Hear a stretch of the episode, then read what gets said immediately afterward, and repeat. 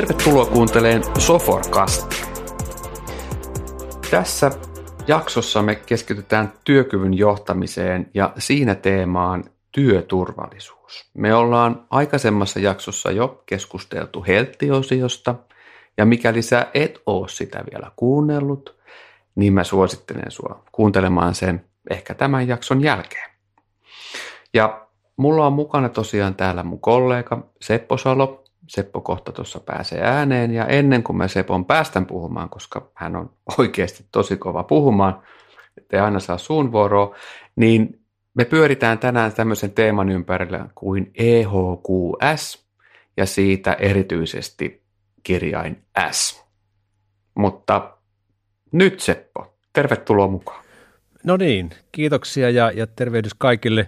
Tosiaan, niin kuin Sami sanoi, niin kannattaa kuunnella se edellinenkin juttu sen takia, että nämä niin kuin kytkeytyy yhteen hyvin vahvasti ja, ja se kirjain yhdistelmä, joka tässä jo vilahti, tämä EHQS, niin, niin kokonaisuutena ne muodostaa tällaisen tietyn, tietyn jutun, joka, jossa asiat liittyy monella tasolla yhteen ja erityisesti siellä datan tasolla, mutta nyt tosiaan keskustellaan tuosta safetystä ja mitä se niin kuin hmm. tarkoittaa. Ja meillähän on olemassa tähän oma tuote, tämmöinen kuin Tava Safety, ja tämän Tava tuoteperheen ympäriltä me ollaan myös tässä EHQS-teemassa mukana. Mutta Seppo, mä tiedän, että edelliseen jaksoon liittyen, niin sä oot 2010 vuodesta asti About ja Ralla on ollut sen Heltin kanssa tekemisissä. Ja sä kerroit edellisessä jaksossa, että, että tota, tämän safetyn osalta sä oot ollut vielä pidempään asian tai liikenteessä, niin, niin mikä sellainen sun kehityksen kaari on tässä? Älä, älä nyt mene sinne vuosituhannen 1900-luvun alkuun, koska ollaan, mennään kuitenkin tähän Joo, soforiaikaan. Ei, ei, ei, ei mennä sinne asti, vaikka asian historia tosiaan menee, menee niin kuin sinne, mutta se, että mikä soforilla tässä on historia, niin se menee toki sinne 90-luvun puoliväliin, kun tämmöistä johtamisjärjestelmää on alettu rakentaa ja, ja taustalla on, on iso yritys ja, ja uudet asiakkaat olivat alkuvaiheessa isoja yrityksiä ja, ja ehkä tämä johtaminen, johtamisen tukijärjestelmällä, niin se oli silloin lähti jotenkin liikkeelle ja, ja asia oli asiana toki voimakkaasti esillä erityisesti juuri teollisuudessa ja, ja siitä se meidän historia sitten lähtee liikkeelle. Itse olen ollut siellä 2000-luvun alusta lähtien mukana tässä safety-asiassa ja hyvin paljon siellä asiakkaiden kanssa tekemisissä järjestelmän tuotekehitys asioissa mukana ja, ja siihen on koitettu kehittää erilaisia juttuja tässä vuosikymmenen varrella, mutta kyllä tätä nyt parikymmentä vuotta on sitten kaikkiaan tullut, tullut tässä katseltua ja edelleen se on mielenkiintoinen asia ja mielenkiintoinen ehkä siksi, että tämä on varsin, varsin inhimillinen ja, ja liittyy tällaisen ihmisen olemiseen ja elämiseen vahvasti, niin, niin se, se ei ole tällainen paperinmakuinen järjestelmä siinä mielessä. Joo, tämähän on aihe, mikä on, mullakin on joitain asiakaskeskusteluita, mä aina puhun näistä omakohtaisista kokemuksista, niin, niin, niin, niin on, tämän ympäriltä on niin kuin aktiivisesti menossa eteenpäin, niin tähän on, on useassa yrityksessä äärimmäisen ajankohtainen aihe, jos, jos puhutaan nyt vaikka tästä sustainabilitystä ja EHQSstä, mutta tämä, safety varsinkin, niin tämä on, tässäkin tapahtuu niin kuin mun mielestä todella paljon koko aika, että on, on sitä, että on IoT, että mitä kaikkea se voisi olla, ja joku miettii jossain perusjärjestelmää, että, että, että miten mä saan tämän kaiken hanskaan, ja toinen miettii prosesseja, ja neljäs hakee raportointia ja sitä kautta sitä johtamista. Tämän ympärillä tapahtuu kyllä paljon. Ja moni yritys, yritykset niin kuin ihmiset, niin ne on, ne on eri kehityskaaren vaiheessa siellä. Miten sä Seppo näet, kun sä, sä puhut vielä enemmän firmojen kanssa tästä aiheesta, että minkälaisissa eri tiloissa siellä tai tilanteissa kehitysvaiheessa noita firmoja on? No ne on hyvin, hyvin monen, monen tyyppisissä tai erilaisissa vaiheissa, että jos, jos nyt voi sanoa, että joku on alkuvaiheessa, mikä nyt tarkoittaa lähinnä ehkä sitä, että se, se toiminnan laatu tai, tai väkimäärä tai jotkut tämmöiset mittarit, ne ei varsinaisesti luo kovin isoa painetta sille, että pitää olla, olla, olla joku menetelmä, jolla sitä hommaa sitten hanskataan. Se on se niin kuin yksi ääripää. Sitten mennään toiseen ääripäähän, jos, jos mennään niin kuin todella pitkälle, niin puhutaan tällaista globaaleista kemian teollisuuteen liitty, liittyvistä yrityksistä ja niiden tavasta hoitaa, hoitaa tätä työturvallisuutta, niin se siellä varmaan on, on maksimoitu niin kuin ihan kaikki. Ja, ja tätä voi mittaroida silläkin lailla, että kun puhutaan tällaista tapaturmataajuudesta, niin siis se voi pienellä yrityksellä olla, siis tapaturmia per miljoonaa työtuntia kohti, niin ne, ne voi olla luokkaa 5 tai 10 tai niin kuin rakennusalalla, joka on haastava, niin se voi olla 80. Ja globaali kemian alan yritys, jossa on kymmeniä tuhansia työntekijöitä, niin tämä sama luku, niin se ensimmäinen digitti on nolla ja, ja pilkun jälkeen jotakin, joka kertoo siitä, että millä tasolla sitä, sitä asiaa sitten hoidetaan ja, ja näillä on omat historiansa, miksi tällaiseen asetelmaan on tultu. Mutta siltä väliltä löytyy kyllä kaikki ne yritykset, joiden kanssa on, on tässä vuosien varrella ollut tekemisissä, että hyvin, hyvin monen, monen tasosta. Ja sitten ne, jotka on, on tälle alueelle ikään kuin siirtymässä, niin paineet siihen syntyy eri suunnista, mutta sanotaan, että tällainen regulaatio, vastuullisuus, riskienhallinta, niin siihen liittyvää säännöstöä sitä tulee sekä kotoperäisesti että sitten vaikkapa noilta EUn suunnalta hyvin, hyvinkin vahvasti. Ja sitten mitä kansainvälisempään yritykseen mennään, niin sitä vahvempi on myöskin sen yrityksen oma regulaatio tavallaan, miten, miten siellä toimitaan ja, ja tällaisesta kokonaisuudesta sitten kertyy ne vaatimukset ja, ja tahtotilat sitten, sitten käyttää erilaisia järjestelmiä. Sä aika hyvin kuvasit, että, että, että siellä on, on erilaisia yrityksiä ja paljon erilaisia vaatimuksia sisäisiä ja ulkoisia, niin jos tuommoinen perussuomalainen firma, jossa on vaikka satakunta työntekijää alle, niin, niin, niin kuinka kevyellä työkalulla he voi lähteä liikenteeseen, että okei okay, mä tiedän, että meillä on tava safety ja, ja se, se on ison muokkauksen alla ja siinä on hirveän paljon erilaisia integraatioita ulkoisiin järjestelmiin ja se saattaa ehkä tuommoisesta niin perusyrityksestä tuntuu ehkä pikkasen raskaalta, niin, niin, niin onko tässä mahdollisuus lähteä pienemmällä liikenteeseen? Kyllä se on totta kai mahdollista. Sanotaan, että siellä taustalla vaikuttava asia, palaan sen verran tuohon regulaatioon, että lainsäädäntö edellyttää, että työnantaja kartottaa erilaisia vaaroja jatkuvasti ja, ja se pitää olla, se, se menetelmästä ei tietysti sanota yhtään mitään, sitä vain pitää tehdä. Ja sama vaatimus koskee myöskin työntekijöitä, eli jos jotain vaaroja näkee, niin, niin laki velvoittaa ilmoittamaan siitä ja sitten sille asialle pitää jotakin tehdä. Ja se, millä se ilmoitus sitten sitten tuotetaan käytännössä, niin, niin se voi olla ja edelleen on siis yrityksiä, jossa se tehdään yksinkertaisesti paperilla, tehdään tällainen havaintojuttu ja se paperi lähtee sitten, sitten kierrokselle. Kuitenkin paperia on vahvasti työntämässä syrjään tällaiset kevyet mobiilimenettelyt, joissa voi tällaisen havaintoilmoituksen tehdä ja, ja se putoaa sitten jonkun sähköpostiin tai, tai on, on listattuna sitten jossakin tällaisia tapahtumia on.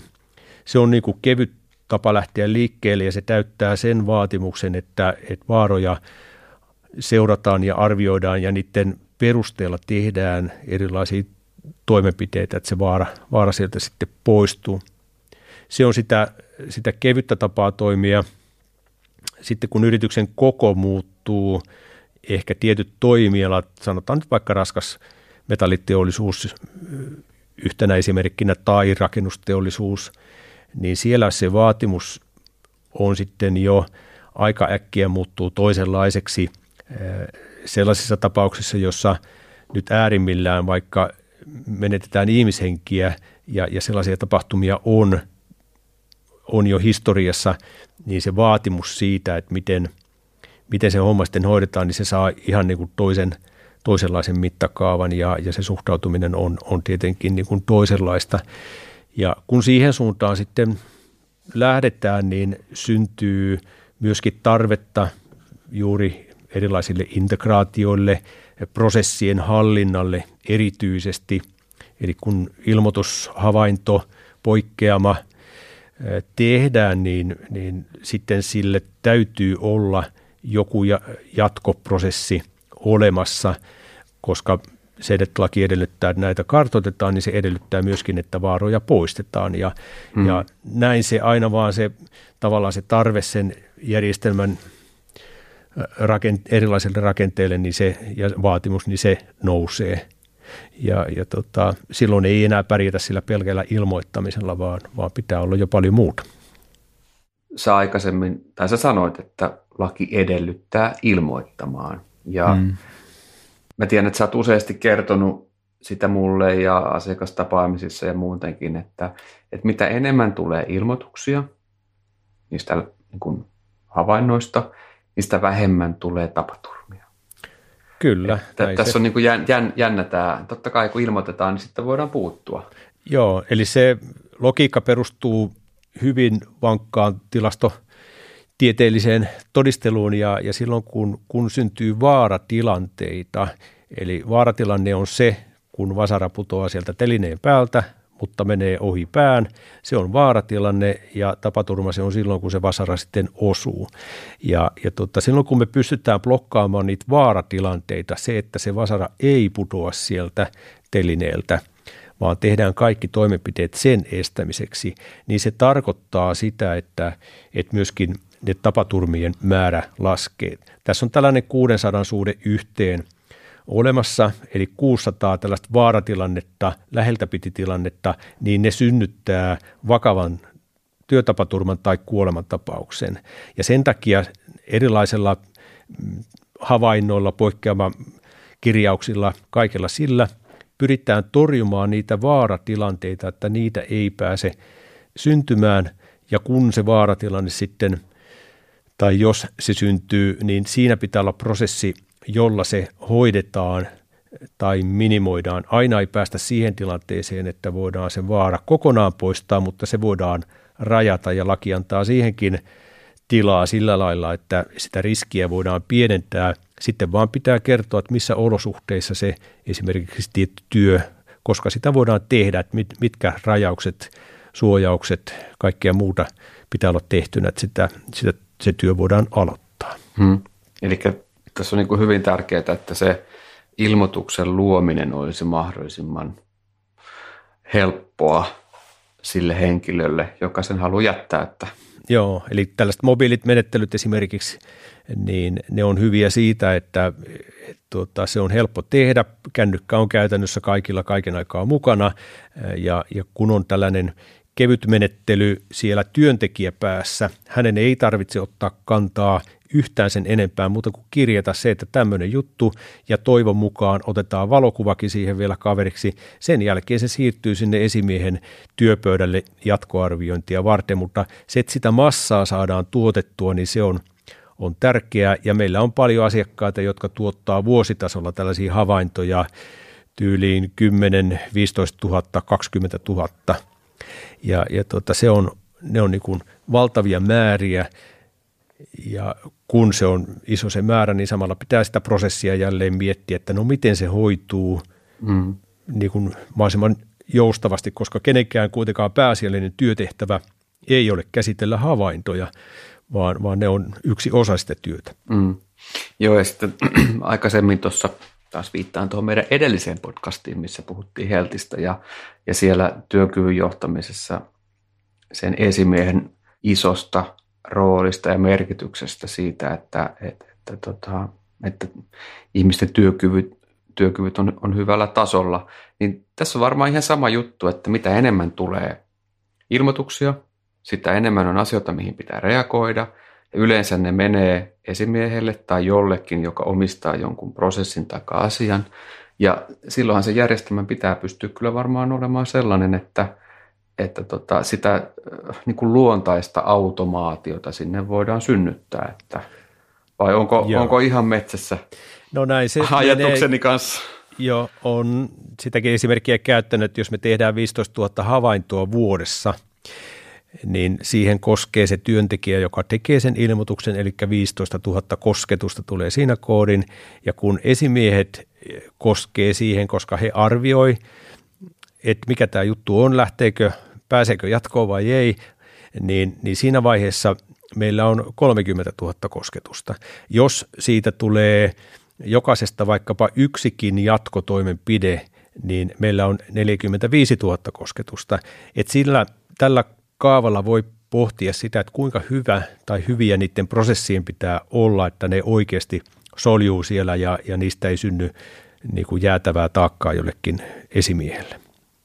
Nyt kun sitten tulee niitä ilmoituksia sieltä kentältä ja sitten tulee näitä muita kosketuspintoja siihen, niin sitten työmailla on kaiken maailman turvallisuusvartteja vastaavia asioita, niin, niin pitääkö tämmöisen järjestelmän olla myös siinä sitten tukemassa niitä, ehkä tuoda sinne joitain nostoja, parantaa sitä arkista työturvallisuuden parantamista, että puhutaan oikeista asioista ja saadaan sinne automaatiota ja, ja ohjataan sitä eteenpäin, niin koetko sä, että, että, että tämmöisen työturvallisuusjärjestelmän tulisi myös tukea tätä prosessin osaa?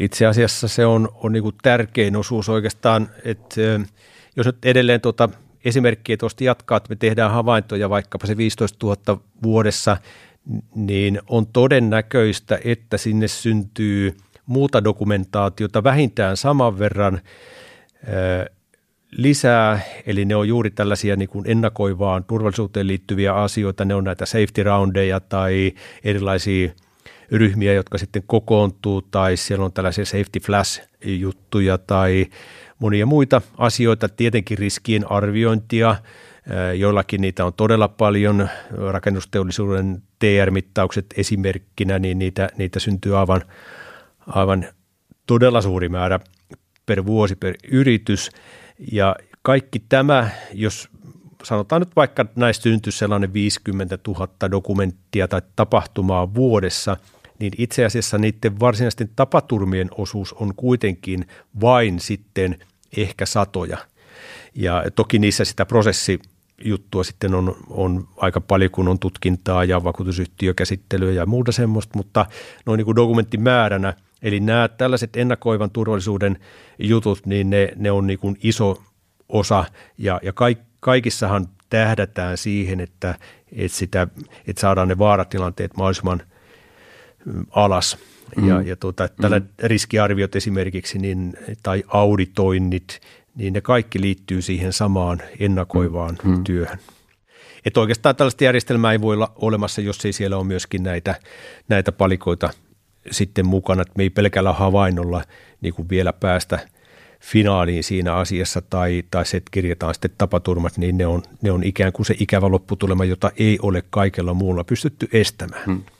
Eli aika, aika hyvin siihen, kun mä alussa kysyin, että mikä on, on riittävä taso, niin sä, tai me, me yhdessä vastattiin siihen, ja siis arvon kuulija, me emme olleet tätä sopineet ennakkoon, vaan... Tätä ei ollut suunniteltu. Tätä ei ollut suunniteltu. Tämä on, on totta kuin kirkon rotta vannon kautta kiven mm. ja kannon.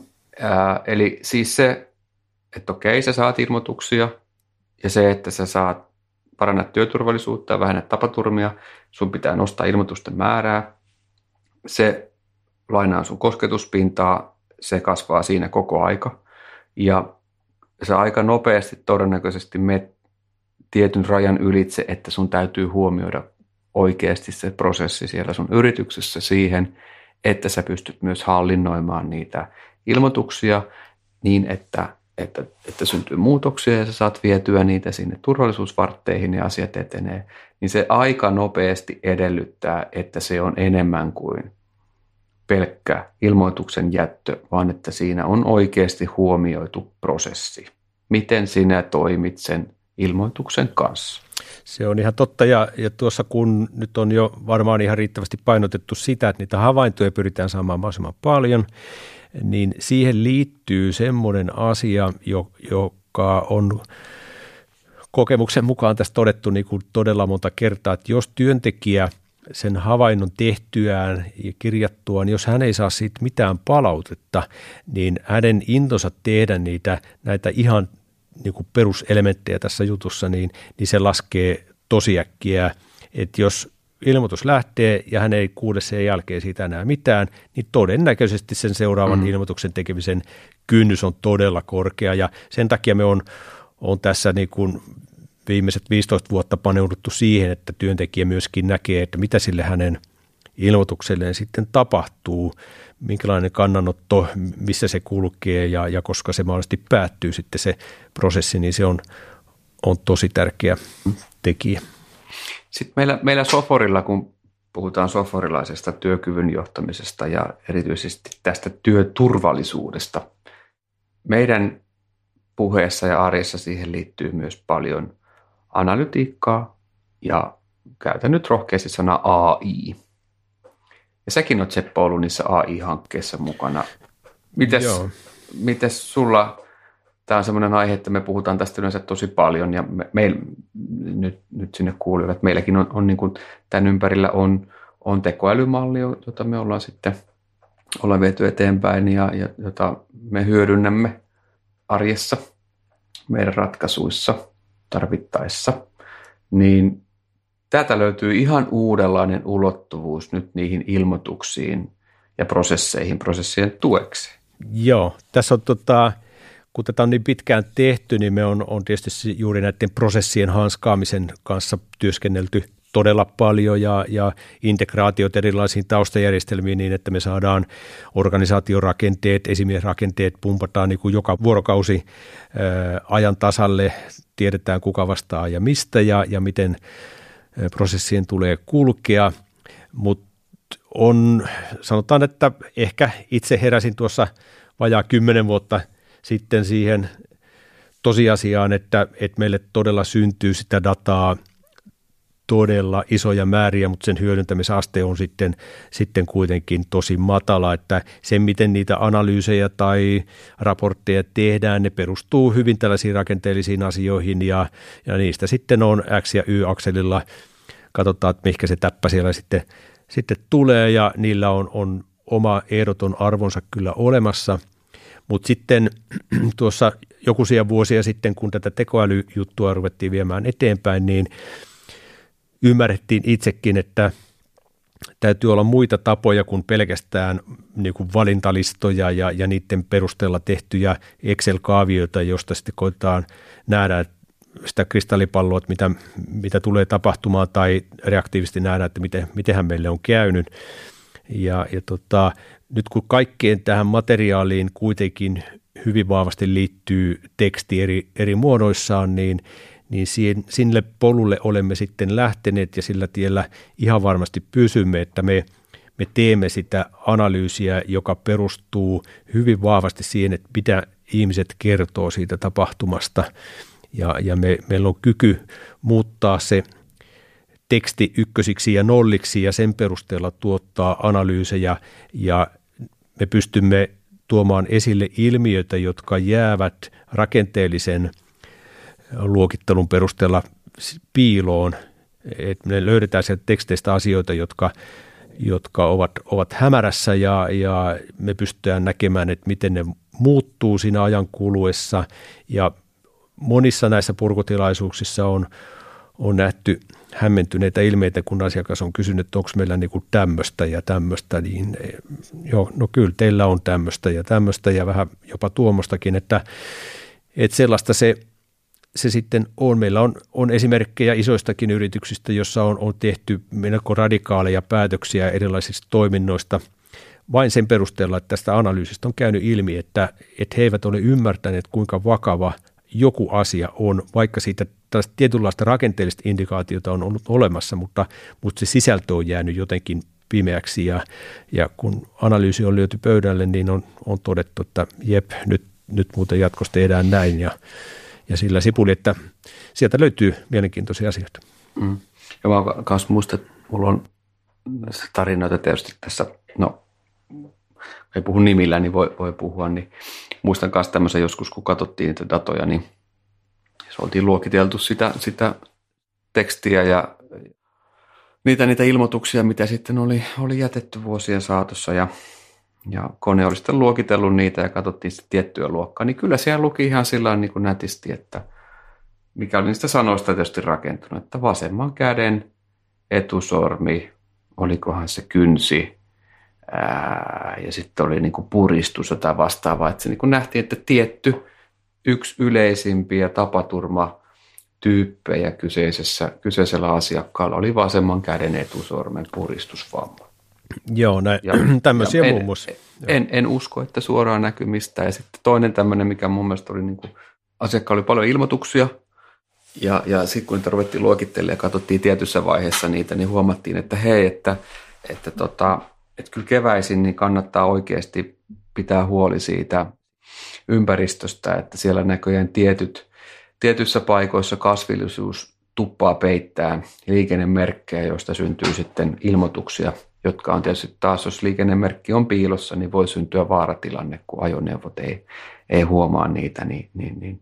Tällaisia pieniä asioita sieltä tekstistä huomaa. Ne ei välttämättä löydy luokittelusta automaattisesti. Joo, näin se on. Ja tuossa teksti, teksti on niin yksi ja tietenkin kaikki rakenteellinen juttu on, on, on siellä mukana, mutta, mutta sitten sattumalta juuri tänään päättyi tällainen yksi VTTn kanssa yhdessä tehty projekti, jossa tutkittiin IoT-käyttöä rakennusteollisuuden sekä turvallisuuden että ergonomian – niin kuin mittaamiseen tai analysointiin ja, ja se on niin kuin yksi, yksi mahdollisuus tässä, että, että näitä tietolähteitä voi olla hyvin monen tyyppisiä ja se, miten niitä sitten käytetään, niin se on, on tietysti aina tilanteen mukaan, mutta, mutta tämmöinenkin hanke, jossa meidän roolina oli siis analysoida sitä, sitä materiaalia, niin, niin, niin hyvin mielenkiintoisia juttuja sieltäkin löytyy ja, ja rakennusteollisuudessa tietysti omana haasteenaan se valtava dynaamisuus, kun olosuhde muuttuu kaiken aikaa, niin se mm. tuli näissä tutkimuksissa sitten mm. esille. Mm. Kyllä. Hei, sitten toi, toi AI, meillä puhutaan siitä vielä, niin totta kai lähdettiin tähän, tähän, tähän podcastiin tai tähän työkyvyn podcasteihin sillä niin kuin aikaisemmin sanoin, että meillä on tava, tava tuoteperhe ja sitä kautta me ollaan niin kuin, tai ollaan tämän aiheen lähellä ja, ja yleensäkin tämä sustainability on äärimmäisen ajankohtainen aihe, mutta meillä on vain hyvin vähän yrityksiä asiakkaana yrityskentästä, jotka käyttää näitä erilaisia asioita tai järjestelmiä. Esimerkiksi tässä turvallisuudessa apuna, niin, niin Seppo, sullakin on ollut asiakastapaamisia keissejä, missä on analysoitu asiakkaan ää, muilla järjestelmillä keräämään dataa, niin mitä sä, koetko sä, että, että tämmöinen Mm, no, sanon, käytän rumasti sanoa snapshottimainen tapa, että tehdäänpä, tehdäänpä tsekki teidän menneisyyteen ja nykyhetkeen ja katsotaan, mitä täältä ehkä löytyy, että saatte niin kuin apuja toiminnan parantamiseen, niin onko näistä ollut asiakkaille hyötyä? Joo, niissä ne keisit on, tai sanotaan, että ensinnäkin on hyvä erottaa se, että meidän niin kuin omassa järjestelmässä tekoälyn käyttö on, on niin kuin yksi merkittävä asia, mutta sitten se elää siinä mielessä omaa elämäänsä, että, että on se tieto tuotettu missä järjestelmässä hyvänsä, niin, niin sitä tietenkin voidaan analysoida. Näiden järjestelmiä voi olla yksi tai, tai useita, ja ne tällaiset snapshot-tyyppiset keisit, niin niissä on, on ehkä kaksi tai kolme tavoitetta tunnistettu. Se yksi tavoite on se, että nähdään, että mikä se – tilanne on, otetaan tyypillisesti joku kolmen vuoden jakso, jossain tapauksessa viisi vuotta, riippuu vähän, vähän datan määrästä ja tämmöisestä, mutta halutaan nähdä, että mikä se tilanne on tämän aikajakson sisällä, minkälaisia ilmiöitä meillä on ja miten ne ilmiöt on siellä, siellä sitten muuttuneet ja, ja sillä on ikään kuin sinänsä oma arvonsa, että löydetään ne asiat, jotka eivät tuu muuta kautta ilmi. Ja ja sitten voidaan ruveta suunnittelemaan jatkoa sen perusteella, että tällaista meillä on. Sitten siinä voi olla tavoitteena tai rinnakkaistavoitteena se, että todetaan, että meillä on järjestelmä tietyssä moodissa ja haluaisimme lähteä sitä kehittämään. ei, ei vaihtamaan, vaan, vaan kehittämään yksinkertaisesti. Se, me, ei tiedetä ihan tarkkaan, että mitä olisi hyvä olla lisää siellä, niin tehdään tällainen analyysi ja katsotaan, että tämmöiset jutut täältä ulos tulee ja siinä yhteydessä voidaan todeta, että olisi kiva, kun me tietäisimme myöskin tämän tai tämän asian, mutta se edellyttäisi sitä, että me lisätään tai muutetaan sitä järjestelmää jollakin tapaa. Ja, ja sieltä voi paljastua niin kuin monennäköisiä asioita. Tyypillistähän näissä on se, että me emme tiedä, mitä me emme tiedä. Mm-hmm. Eli, eli sitten se nousee sieltä, sieltä esille. Sitten kolmas juttu tässä on se, että miten, miten jatketaan, että jos selvästi nähdään, että ensinnäkin datamäärä on kohtuullisen riittävä, niin tästä voidaan tehdä jatkuva prosessi, jolloin vuorokausitasoisesti tämä analyysi tehdään. Sitä mukaan, kun uutta tavaraa tulee ja tekoäly on opetettu tekemään niitä analyysejä myöskin uuteen dataan liittyen, niin ajetaan se joka vuorokausi – ja nähdään silloin, että minkälaiset asiat sieltä nousee esille. Ja tämä tietysti sitä ennakointia ja ennustamista parantaa merkittävästi, koska nähdään, että joku, joku juttu on menossa jonkun ei-toivottuun suuntaan. Ja, ja tämä on niin yksi, yksi käyttötapa, että tällaisilla alueilla siellä liikutaan. Mm. Käytännössä se helpottaa sitä yrityksen työkyvyn johtamista, työturvallisuuden johtamista ja ohjaa, ohjaamista. Että. Joo, se muuttuu niin kuin voisi sanoa, että sy- syväjohtamiseksi, jos se nyt tässä mm. tällainen termi sallitaan, niin, niin mm. siinä mennään merkittävästi paljon syvemmälle siitä, että mitä meillä oikeasti tapahtuu. Kyllä se on niin kuin rehellisesti todettava, että kyllä sitä pitää sitä tavaraakin tietysti olla, että siellä ei ihan niin kuin muutamaa kuponkia kannata vuorokausittain analysoida, vaan, vaan tapahtumia pitää olla. Mutta tota, niin, kyllä niitä nyt kuitenkin silloin, kun se prosessi ja se kulttuuri on – muuten kunnossa, niin kyllä sitä sitten sinne syntyykin. Joo, ja kyllähän yritykset tässä, mitä, mitä mäkin olen ollut, olen ollut mukana katsomassa, niin kyllähän se tosi niin kuin kovia muutoksia on tehty, siis todella huimia muutoksia, että, että jos kyseisestä yrityksestä kuuntelet tätä ja tiedät, että kenestä puhun, niin kyllä voit olla ylpeä ja voitte olla ylpeitä muutoksesta, mitä olette tehneet. Ja kiitos siitä, että ollaan saatu olla mukana tekemässä sitä teidän muutosta.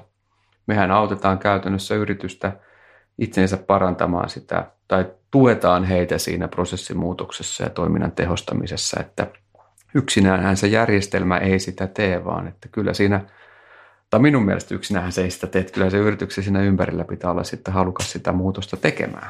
Joo, tämä oli hyvä pointti sikäli, että järjestelmä ei ole ratkaisu. Että se, että, että hankitaan joku systeemi ja sitten ollaan sitä mieltä, että nyt homma on köyndiksissä, kun meillä, meillähän on tämä järjestelmä.